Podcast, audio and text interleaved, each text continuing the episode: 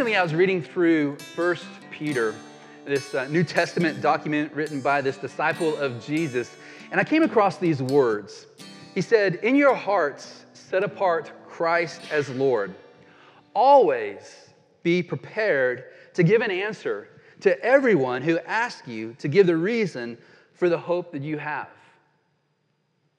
Here, the Apostle Peter is writing to Christians who've been scattered because of persecution and they are, are living in trying to make the best they can of their life, having been um, ejected from Jerusalem because of intense per- persecution, starting lives over everywhere. And here, one of the things he encourages them to do is to always be ready to give an answer to anyone who might ask you, Why are you a Christian? I was thinking of different ways that this might come across. It might come from our children or, or grandchildren asking the question to you How come we're Christians? Why do we believe what we do? Maybe you're asking the question yourself.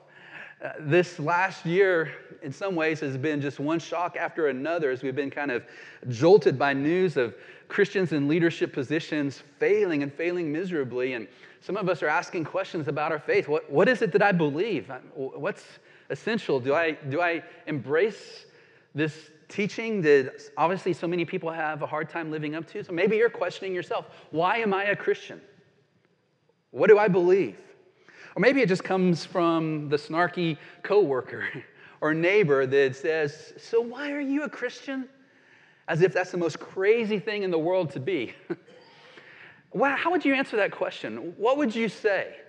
What would you say to yourself or to your, your family members or to that cynical coworker who can't believe that you would follow a man who lived 2,000 years ago? After all, we're just modern people now.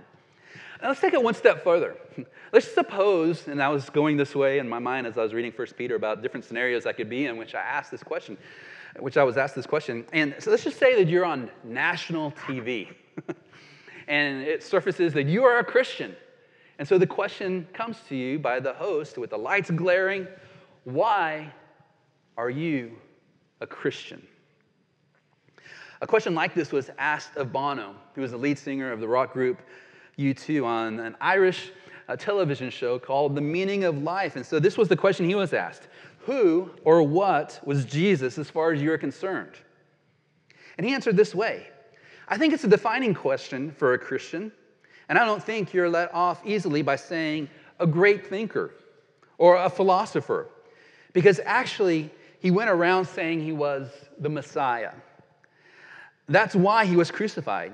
He was crucified because he said he was the Son of God. So he either, in my view, was the Son of God or he was nuts. Forget rock and roll messianic complexes. I mean Charlie Manson type delirium. And I find it hard to accept that whole millions and millions of lives, half the earth, for 2,000 years have been touched, felt their lives touched and inspired by some nutter. I just don't believe it. I don't know about you, but I think that that's a pretty good answer, considering the pressure's on and millions of people are going to hear your answer. And I think it's a good response. You know, for a lead singer of a, of a rock group, not too bad. But I think this response was good as far as it goes.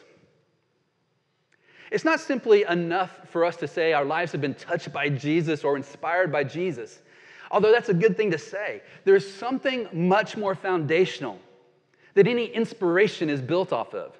In fact, there's this one thing that happened. Let me ask it this way What is the one thing that if you took away, there would be no Christianity? In fact, this one thing, if it did not happen, would mean we would never have heard of Jesus Christ, no matter how inspirational or touching his teachings might be. Before the early Christians had a copy of the Bible, they had something else that they banked their lives on. What was that? Speaking, of course, of an empty tomb, which signaled the resurrection of Jesus from the dead. So, we're going to call our study today of first importance. This is the, the bedrock, bottom line, foundational truth that we ought to build our lives upon. And if you're considering what it means to follow Jesus, this is actually one of the best passages of Scripture to, to study in understanding the core event that triggered the launch of this movement of Jesus. And so, as we go through this passage today, I want to give you three words that begin with the letter E to remember what is foundational to our faith. And so, I know we're in a college town, oftentimes students will ask professors, Is there going to be a test? Do I have to know this for the test? And let me just say, yes, there will be a test, and you have to know this. and so let me pause and just pray and ask the Lord to open these scriptures for us. No doubt some of us have read these words before, and uh, maybe for some of us, these words are, are unfamiliar. Let's just lean into the Lord and ask Him to, to teach us this day.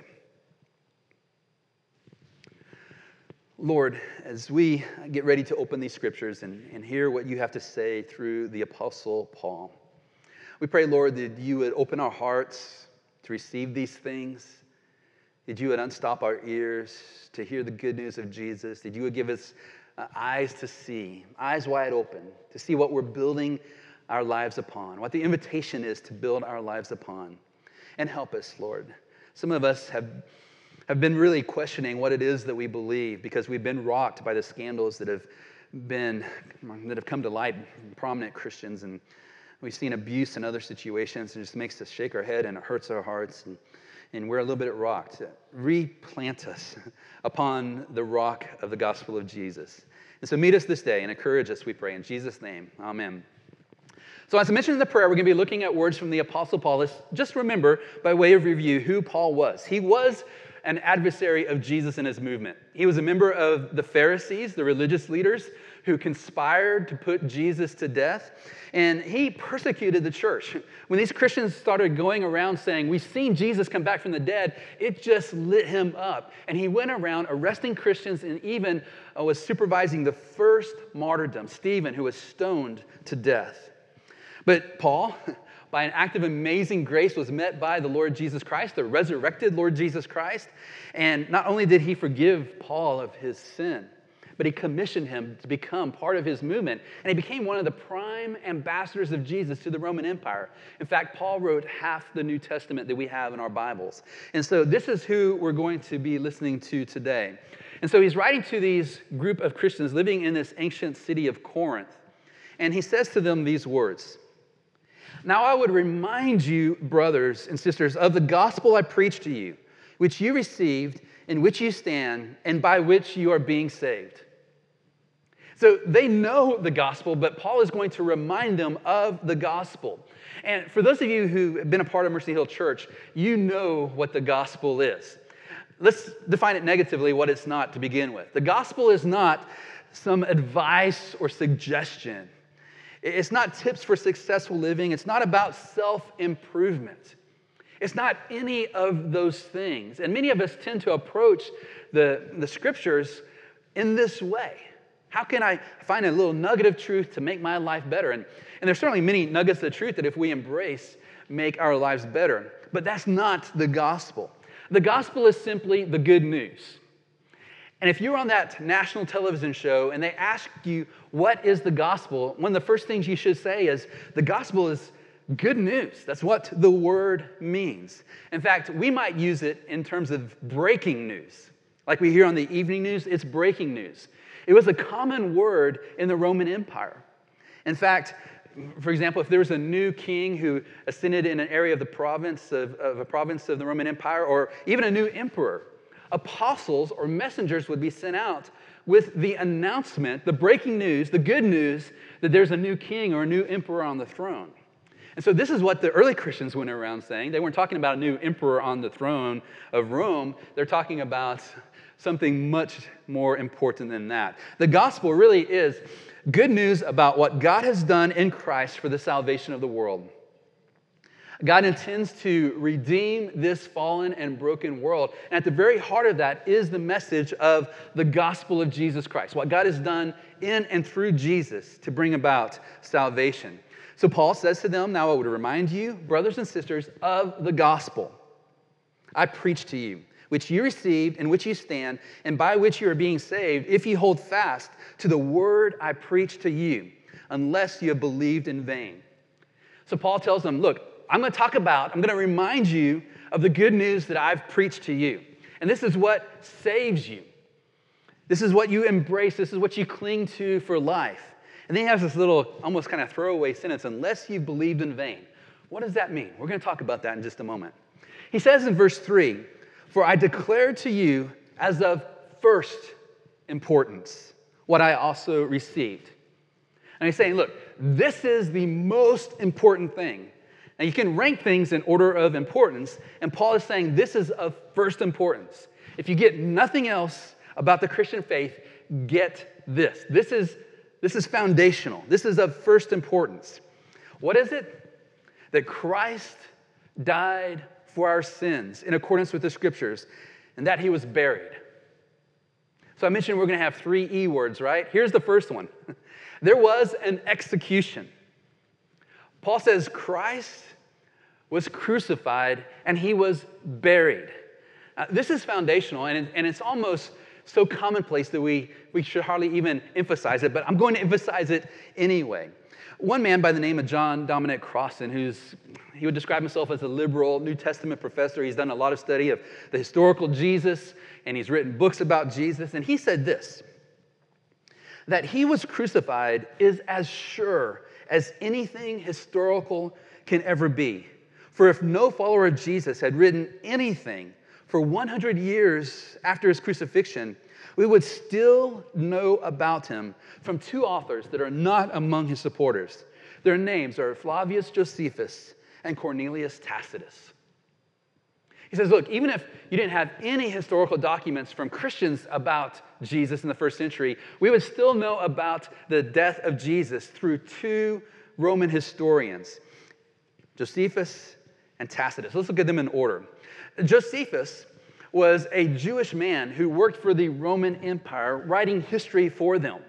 And so you better bet that he had to get things right. You don't mess up in recording history for Rome. And this is what he says in his book, Antiquities. He said, At this time, speaking of the time of Jesus, there was a man, a wise man called Jesus, and Pilate condemned him to be crucified and to die. This is in the official records of the Roman Empire. Cornelius Tacitus, who lived just a little bit later than him, wrote towards the end of the first century Christus, which is a Latinized spelling of the name of Jesus, Christus suffered the extreme penalty during the reign of Tiberius at the hands of one of our procurators, Pontius Pilatus. So here's Josephus, and here's Tacitus, both historians working for the Roman Empire who recorded that Jesus was indeed executed at the hands of Pontius Pilate. There's a modern day historian by the name of Bart Ehrman. He's a distinguished professor at the University of North Carolina at Chapel Hill, and he's no friend of Christianity. He, he, he has this interesting place where he teaches about Christianity, but he does not like it. He's a, he describes himself as a former Christian, actually.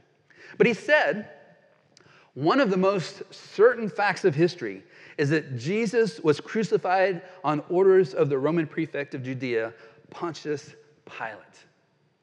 So modern day historians, as well as ancient historians, say this is a no brainer. This actually happened. And so much so is this the case that if anyone were to doubt it, we would have to seriously question their understanding of history, their rationality. I mean, anyone who studies history and knows how history is done will tell you that Jesus was ordered to be crucified on orders of Pontius Pilate. And so there was a crucifixion. But what does it mean? On one level, you had the Jewish authorities, the religious leaders, who despised Jesus and believed that he was blaspheming. They believed that, that he was lying, that he was a danger to their way of life and their faith. And so they wanted him killed. They could have stoned him themselves. Rome discouraged them taking things in the matters into their own hands, but they could have done that. But they wanted Jesus humiliated. And so they conspired with the Roman leaders, namely Pontius Pilate and another man, another Herod, who was a, leader of, of, the Roman Empire, his area of Rome. And they conspired, they conspired with them to put Jesus to death by crucifixion. And so, on a very just kind of historical level, what happened is you had these different parties who got together and saw it in their best interest to put Jesus to death. That's what we would have seen if we lived there. But what does it mean? God, the Father, in agreement with God the Son before eternity, or in, in eternity past, before time ever began, agreed together that Jesus would come and he would incarnate himself, that is, he would become human, and he would live the kind of life that we were meant to live. He would teach us about God, and he would die the death that our sins deserve. And so when these authorities got together and conspired to crucify Jesus, God was in the background doing something else. The Bible tells us that God made him who knew no sin to become sin for us. When Jesus hung upon that cross, despised, shamed by people, God was at work making Jesus the sacrifice of atonement. In fact, it says in the book of Romans, by sending his own son in the likeness of sinful flesh and for sin, he condemned sin in the flesh. What that means for you and me is that when we believe in Jesus, we understand that what God has done is he's taken all the bad that we've done, all the selfishness and selfish acts and thoughts that we've had, past, present, and future, and laid them on the broad shoulders of Jesus. And there they were condemned. That's why we can say the words that we said a while ago in our service there's now no condemnation for those who are in Christ Jesus. So there was an execution. And let me just say, most Christians get an A plus on this. and talking about the gospel, most Christians right there saying, Jesus died for our sins. There was an execution. Uh, Paul goes on, and he's talking about this issue of first importance. Not only did Christ die for our sins in accordance with the scriptures, not only was he buried, but he tells us that he was raised on the third day in accordance with the scriptures. So here's the second E there's an empty tomb. There's an execution, and there's an empty tomb. And what's interesting is that all four, four gospels, these historical biographies of Jesus, tell us that Jesus was buried in the tomb of a man by the name of Joseph of Arimathea. Now, why would they include that detail for us? Well, because people living at that time could go to Joseph of Arimathea and verify it. But it's even better than that. Joseph of Arimathea was a member of the Sanhedrin. What is that? That was the Supreme Court of Israel. That would be like saying he's buried in the tomb of the Supreme Court member of the United States.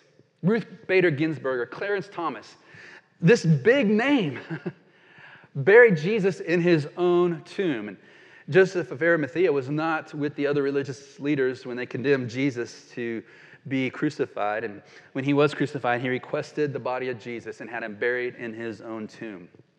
So, there is an empty tomb. You could go ask Joseph of Arimathea about it. But here's another interesting point. If Jesus' body was still in the tomb, then it would have been easy for the Roman authorities to produce it.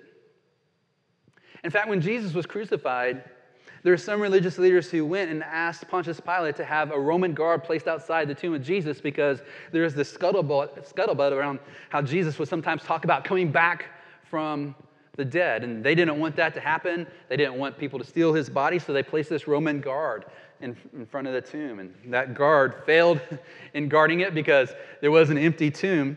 But what happened was the, the chief priests, the, the leaders of the religious organization in Israel, gave money, a sufficient sum of money, to these soldiers and said, Tell people that his disciples came by night and stole him away while we were asleep. Uh, they gave them a bunch of money to say this, but we know from Roman historical records that if Roman guards fell asleep while on duty, they could be put to death themselves. But what other card did they have to play? because the body they were supposed to be guarding is no longer there. But something else is really interesting about the gospel accounts. All four gospels record that the first eyewitnesses of the empty tomb were women. Now, you and I think nothing about that. You know, if Leslie walks in the room and says, Hey, John, I got something unbelievable to tell you, I'll be like, What is it? And I would believe it because she tells me. I trust Leslie. But back in the first century culture, women's testimony was not considered valid in court of law. The noble people were the men. They're the ones who told the truth, which, if you can believe, of course, men would say something like that, right? But women's words were not taken seriously. In fact, when the first women who saw the empty tomb went back and told the disciples, they couldn't believe it. N.T. Wright, New Testament scholar, said this. I think it's very insightful. If they could have invented stories of fine, upstanding, reliable male witnesses being the first to the tomb, they would have done it. That they did not tells us that everyone in the early church knew that the women, led by Mary Magdalene, were in fact the first on the scene. N.T. Wright here says, look, if you're going to, to make up a story, you want to be really good, you don't put women out front as your chief witnesses. You put men. But they couldn't do that for the simple reason that everyone knew it was the women who went to the tomb that Sunday morning, that first Easter, and became the first proclaimers, the first preachers, if you will, of the resurrection of Jesus. So the first E was what? There was an execution. The second E is that there's an empty tomb. The third E is that there were eyewitnesses. Paul goes on and says in verse 5 Then he appeared to Cephas, that's Peter, and then to, to the 12. Then he appeared to more than 500 brothers and sisters at one time, most of whom are still alive, though some have fallen asleep. Then he appeared to James, and then to all the apostles. Let's just take a couple of these and just remind ourselves of why this is so significant. Now, the first name that he brings up is Cephas or Peter, and we know that Peter was the one who denied Jesus when they came to arrest him, and then Jesus was on trial, and Peter snuck up to the courtyard to see if he could find any information about what was going on, and they identified him as a follower of Jesus. He denied it. He didn't want to end up crucified like Jesus was going to end up crucified. But then he met the resurrected Jesus.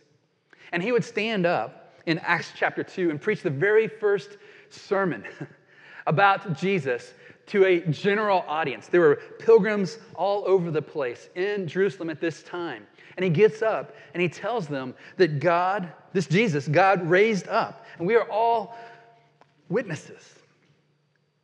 They didn't say, first of all, you know, let's just, because Jesus has touched our lives, let's just, you know, honor him. They didn't say, Jesus taught some really good things like love one another, so let's just all be loving from one another. That wasn't their message. Their message was, we saw Jesus crucified, and then we met him after he was dead. He's come back from the dead. He would later write to some Christians these words For we did not follow cleverly devised myths when we made known to you the power and coming of our Lord Jesus Christ, but we were eyewitnesses. He knew there were certain things called myths going around, but he said, Look, we are eyewitnesses of these things.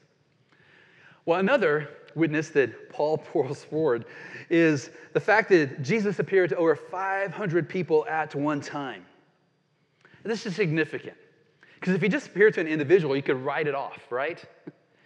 But he says he appeared to more than 500 people at one time, and he says most of them are still alive. He's writing in the, in the 60s, in the first century, about 30 years after Jesus walked the earth. And he says, Look, there were a bunch of people that Jesus appeared to at one time, and you can actually talk to most of them. Now, you don't play that card if there's no one who saw Jesus. you know, that doesn't help your, your case. People go around, who are these people who saw Jesus? I don't, no one saw Jesus. What are you talking about? he says, look, this happened. And then he also mentions James. What's the significance of James? James was the brother of Jesus who thought Jesus was a little bit crazy. When Jesus was ministering, he and his other siblings thought Jesus was off his rocker. But then Jesus appeared to his brother after he was crucified, after he came back from the dead. And James, who didn't believe in Jesus, became a devoted follower and proclaimer of Jesus in Jerusalem, the hot spot where they crucified Jesus. And he suffered persecution. He became the leader of, of probably the most intensely persecuted church of that first century. Why would he do that if Jesus was not alive? And then Paul says this Last of all, as to one untimely born, he also appeared to me. For I am the least of all the apostles, unworthy to be called an apostle because I persecuted the church of God.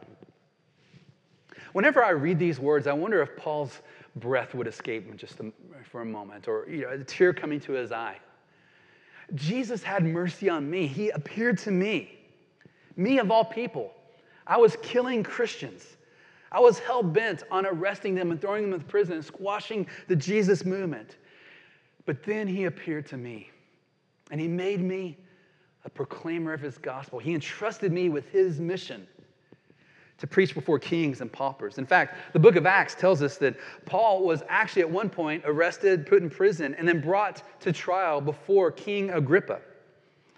And in his defense, he says to Agrippa these words Why is it thought incredible by any of you that God raises the dead? This shouldn't be incredible. I mean, if God spoke this world into existence and He created you and me, the walking miracles, then why should it be odd to think that God could bring someone back from the dead?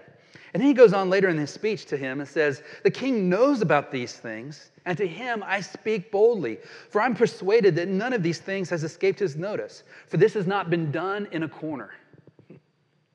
Here's the Apostle Paul, not speaking to poor, uneducated peasant farmers in some obscure backwoods corner of the Roman Empire. Here he's speaking truth to kings who had power to put him to death. And he says, Look, I know this hasn't escaped your attention. This hasn't been done in some corner of the empire. Everyone knows about this. And in fact, the scriptures tell us, the book of Acts, that with great power the apostles were given testimony to the resurrection of the Lord Jesus, and great grace was upon him. This is significant. There's a professor by the name of Gerd Ludemann, uh, Ludemann, yes, who teaches professor. He's a, he's a teaching professor of history and early Christian literature at a major university in Germany. And he said these words It may be taken as historically certain that Peter and the disciples had experiences after Jesus' death in which Jesus appeared to them as the risen Christ. My friends, the reason why this is significant and the reason why this is of first importance is because this, this is what we build everything upon. Listen to what Tim Keller said in his book, The Reason for God. He says, In the Christian view, the ultimate evidence for the existence of God is Jesus Christ. If there is a God, we characters in his play have to hope that he puts some information about himself in the play. But Christians believe he did more than give us information, he wrote himself into the play as the main character in history when Jesus was born in a manger and rose from the dead. So you could be on national TV and someone could say, Well, why do you believe in God? And there's a number of things that you could say. We could use uh, arguments to say that um, everything that began to exist had a cause, the universe began to exist, therefore the universe has a cause. There's a place for arguing that. We could go into the fine tuning of the universe and talk about how this universe is, is set on this very precise dial with gravity and everything else that makes it just perfect for life to be here. And if there's life, uh, if those dials were off just a little bit, there wouldn't be life. We could talk about that. But really, at the end of the day, why Christians believe in God is because of Jesus. We believe that God became human in the person of Jesus and that he lived he died, and he rose again. So, your three E's for the test there was an execution, there was an empty tomb, and there were eyewitnesses. This is of first importance. When someone asks you, Why are you a Christian? recall these three E's to help you remember something really good to say, to give a reason for the hope that you have. Remember, I said earlier there's that little throwaway phrase that Paul used, unless you believed in vain. What did he mean by that? Well, he would go on in chapter 15 to say this If Christ has not been raised, our preaching is useless, and so is your faith. More than that, we are then found to be false witnesses about God, for we have testified about God that he, was, he raised Christ from the dead. He says here that like, if Christ has not been raised from the dead, our preaching is foolish. Your faith is wasted. There's, there's nothing here. He goes on to say, For if the dead are not raised, not even Christ has been raised. And if Christ has not been raised, your faith is futile, and you are still in your sins. If in Christ we have hope in this life only, we are of all people most to be pitied. But in fact, Christ has been raised from the dead, the first fruits of those who have fallen asleep. For as by a man came death, by a man has come also the resurrection of the dead. For as in Adam all die, so also in Christ all shall be made alive. So, what is Paul saying here? He's saying, look, it's a fact that Jesus came back from the dead. That's why I'm preaching. That's why I'm risking my life. That's why, Corinthians, I'm reminding you what's of first importance. And so, my friends, you owe it to yourself to come to terms with the execution, the empty tomb, and the eyewitnesses of the resurrection of Jesus. And so, if you're wondering about what you should build your life upon, this is the foundational stone. If you're hearing the sound of my voice through this audio stream or maybe in a recording later on, and you're just trying to figure out Christianity, know that this is the bedrock. You have to come to grips with the significance of the execution, the empty tomb, and the eyewitnesses of Jesus' resurrection who went around telling everyone this happened, and most of them paid for it with their life. I've shared this quote with you before on Easter. Easter is past. If Christ is risen, nothing else matters.